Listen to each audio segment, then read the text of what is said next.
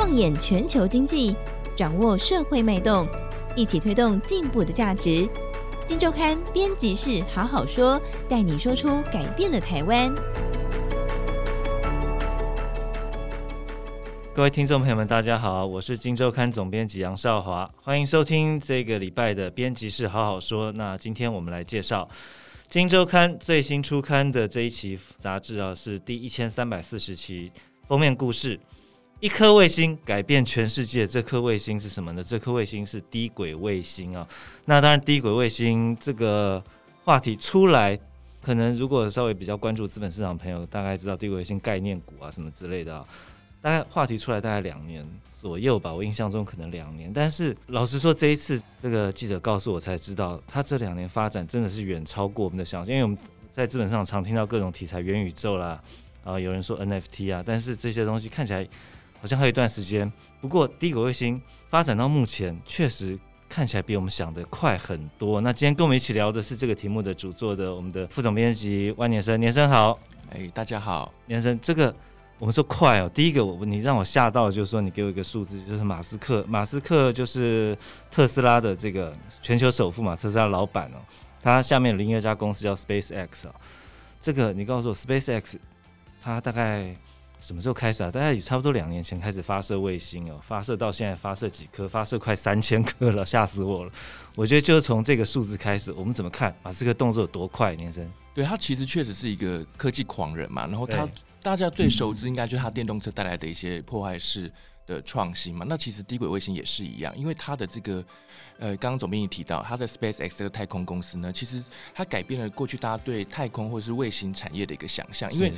呃，可能简单科普一下，大家过去对卫星比较熟悉，它有。从那个距离地表的位置有分成低轨、中轨跟高轨。Oh. 那大家可能比较熟悉的是高轨，就是地球同步轨道卫星，是大概距离地表三万六千公里。那它其实就是哈勃望远镜啊，跟之前可能军事或广播电视的这个频率的用途。那中轨就大家比较熟悉的是，那像呃 GPS。对，那低轨的话是比较新的。那低轨它就是距离大概地表只有五百到一千五百公里，就是比较近。所以它等于是说，它主要是应用是在通讯这部分。那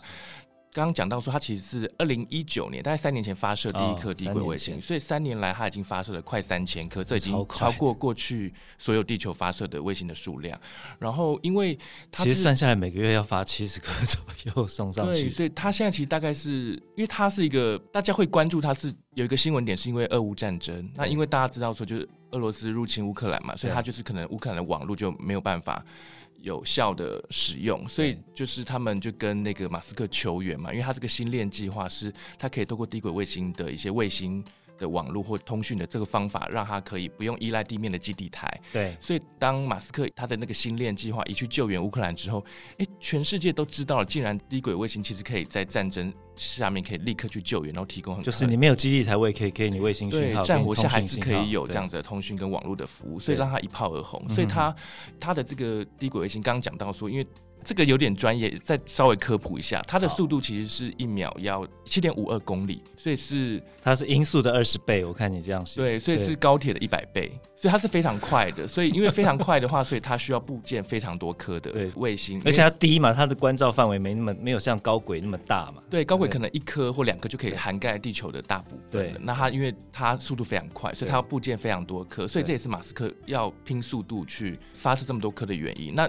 大家知道说，因为过去可能卫星是比较是国家战略的科技，譬如说可能国防啊、军事、国安这些。那所以当它进展到有这个马斯克这样的新创公司出现的话，会带动这个速度。而且当数量一起来的话，就有产业化跟形成太空经济的一个可能。对对对，而且刚刚讲到说，那个它的这个星链服务，就是你全球的人都可以申请，大概。他在俄乌战争之前一个月是九十九美元，等于说我只要付九十九美元给 SpaceX 这家公司，我就可以享受就是低轨卫星的无线的这个使用的网络服务。当然，可能台湾因为网络非常方便，所以我们可能四九九五九九就可以用吃到饱，四 G 吃到饱。可能大家不会觉得好像很方便，或者说很便宜。可是你想象，全世界大概有三十亿人是没有网络服务，现在还有三十亿。对，尤其因为我们现在的四 G 五 G 是要仰赖基地台嘛，就是说你地面要有基地台，然后你基地台要比较密集的地方才会有很好的网络服务。对对。可是你看，像有一些地形限制的，像大海啊，或是像比较偏远的山区，或是像沙漠，或是像可能高空中，像未来我们可能搭飞机就可以用低轨卫星的这个网络服务。对。然后像我前阵子去马祖嘛，那个船要八小时，你船上根本没有网络，你就是这时候就是要有这个低轨卫星的服务。那刚还没讲完，就是它的这个星链服务呢，就是九十九美元嘛。那因为它这个战争一炮而红之后，马上涨价到一百一十美元，蛮过分的。就是因为因为就是全球全球都知道说它这个已经成功了嘛，所以它我们看研究报告就是有推估说，因为它。现在全、可是你有写到，它就算涨价之后，订户还是蛮支持的，对不对？对，三月的时候大概是二全球二十五万人，现在到六月底大概是四十万人，超过四十万人全球。哦、做生意，而且他现在是每天大概有多两千个人订阅这个服务，平均算下来。对，而且就是你看一个人一个月一百一十美元哦。然后四十万人，对，然后每年还要乘以十二，所以就是五亿美元的这个收入一年。那而且它还在增长中，而且它这个订阅费之外，你还要你第一次订的时候还要跟他买一个五九九美元的一个就是接收器，接收器哦。所以就是他其实还蛮蛮会动脑筋的，而且他那个收纳的方法的话，就是他现在还推出一个修旅车专用可以移动的这个版本，以前是定点的，第二代它是有一个修旅车版本，哦、然后所以它就是锁定你要在外面移动，比如说露营族啊这些，哦、可是因为它有那个天线跟底座跟那个那个接收线嘛，还有那个 WiFi 的 router，所以它就是比较不好收纳，所以它又推出了一个两百五十美元 travel case，就是一个背包，就是还蛮蛮其实蛮有商业头脑的，他，他那个。不要脸，或者说什么涨价或者什么有会做生意是一回事，但是换个角度看，它这代表它真的已经在商业化了哈。对，对，所以它的估值其实是已经到一千两百五十亿美元了，是全美国最大的独角兽。是是是，这是很恐怖的，而且它现在还没获利哦，但就已经有这么高的这个估值了。对。所以说这个它的估值高，当然投资者一定是看到它有颠覆一些未来想象的可能性嘛，哈。到底低轨卫星会对这个世界带来什么样的改变？对啊，因为过去刚刚有讲到高轨卫星是距离地表三万六千公里嘛，它大概要运作十五到二十年。因为你你设到这么高的地方，你不可能上去换或什么的，所以它就必须要很精密的工艺，要设计的非常好，要制造大概三到四年。但它数量很少，所以比较不会形成这种。呃，规模化或产业化的机会。可是低轨卫星刚刚讲到，它数量非常多颗，而且它的设计只要是一个那个生命周期只有三到五年，所以它跟手机的概念是很像的，就是你三到五年它就是必须要重新汰换。对，当然它的品质一定是比地表上的产品的品质要求高了，毕竟太空中的环境、辐射什么的。但是它又不像中轨或高轨卫星，你无法上去 更换零组件，呃，或者说你飞行速度没那么快，它不像那个品质要求那么高，所以它的生命周期是快的。对，三到五年其实跟手机一样，就是我们要一直换嘛，所以它等于说它。一方面，它又必须要发射非常多颗才有办法涵盖整个地球。对，那它就三到五年又要再更换一次，所以这个数量就会带来一个产业规模。所以这是它的数量带来的一个质变，就是在这个产业上面。所以那个摩根斯坦利推估说，我们其实去年的全球的太空经济的产值大概是三千六百八十亿美元。对，那到二零四零年会变成超过一兆美元。是，这是一个蛮大的一个新的市场跟新的产业。是是，那在。生活应用上呢，生活应用其实最直观的就是刚刚讲的通讯服务，就是在全球现在有三十亿人，其实是他在基地台没有办法覆盖的地方就没有网络服务嘛，没有通讯服务，所以他第一个就是很直觉的是，他从高空就是有讯号下来，让你直接接收卫星的通讯跟卫星网络服务。目前它就是先切入的是就是没有网络服务的地方，提供它的通讯服务。对，那像很多像 Google 啊、Facebook 跟 Netflix 这种需要用到网络的这个营运商，它就会委托 SpaceX 在譬如说印度或是非洲去发射卫星，让这个地方的人可以有网络服务，那他就可以去用他们的脸书啊或 Netflix 或是那个 Google 这样子。等于是说，这些网络平台业者啦，比如说这个 Netflix，他为了要做到更多人的生意，他就是必须仰赖帝国卫星赶快部件网络的概念。看起来商业的应用越来越多，我看你这边写到自驾车、元宇宙，未来都得靠它，是不是？对，因为它就是可以让这个网络是更无所不在的嘛。就是目前大家认为还是补充现在的可能未来的五 G 这样子，是但是因为五 G 就是刚刚讲的有受限于地面基地台的一些限制，因为你盖基地台你需要呃拉线嘛，或是你可能要进到一些建筑里面，就是会五 G 的问题就是穿透性太弱了。对，但它从太空的讯号可以其实直接照到，譬如说地下四楼跟五楼啊。然后呃，未来如果你要自驾车的话，因为现在的 GPS 的服务是大概只能从太空中照到地面上大概一两公尺，所以还是比较，它当然是可以用到你导航，你可以知道你可以告诉你车子要往哪边走到你的目的地。可是如果自驾车的话，它必须要更精准、高精密度的地图。所以有了这个低轨卫星的通讯服务，它其实可以精密到地面十公分，老实说，你就可以知道说你周遭的那边号志啊，或是说你那个马路有多宽，或者那个车的状况，就是它让自驾车更成为一个可行的一个应用。简单说啦，听起来有它。你的自驾车才真的能够像我们此前所想象的这么样的厉害嘛，对不对？各种状况都能应付的话，真的得靠它。对，因为你想象中，你如果比如说你以后自驾车，你开到就是郊区，可能那个五 G 信号没那么好的话，你就是没办法对对有网络嘛。那当然就是要有这个。低轨卫星的讯号的补充，对，那另外就是未来那个元宇宙，大家想象中有数位分身嘛？就是例如说我过年我可能就不用回家，我就是在我的家里，但是还是有一个虚拟的影像是在大家一起团聚。那这个就需要很大的传输的这个讯号跟这个频宽嘛，跟速度，所以也是要靠这个低轨卫星未来的这个通讯服务。哎、欸，这一块啊，我们讲这么多，这一块台湾到底有没有机会？我们台湾其实因为像太空产业，其实分成四个次领域嘛，对，就是有火箭发射、跟呃卫星制造、跟地面设备、跟应用服务。对，那目前我们台湾比较强的是呃地面服务。嗯，就是说地面，因为我们很多这个科技产业，其实还有网通产产业，其实都有已经切入了 SpaceX 的一些供应链嘛。那所以我们是地面设备是比较强的。那卫星制造现在是也有一些厂商，就是他做的一些零组件是可以跟着客户上太空的。比如说星链的那个低轨卫星里面，可能就有台湾制造的一些可能晶片啊，或是一些相关的零组件。对。那因为你要上太空的话，虽然是不比过去高轨卫星这么难，可是因为它毕竟。高空就是是一个真空环境嘛，而且是就是有太阳的这个温度，大概几百度的温差，就是你那个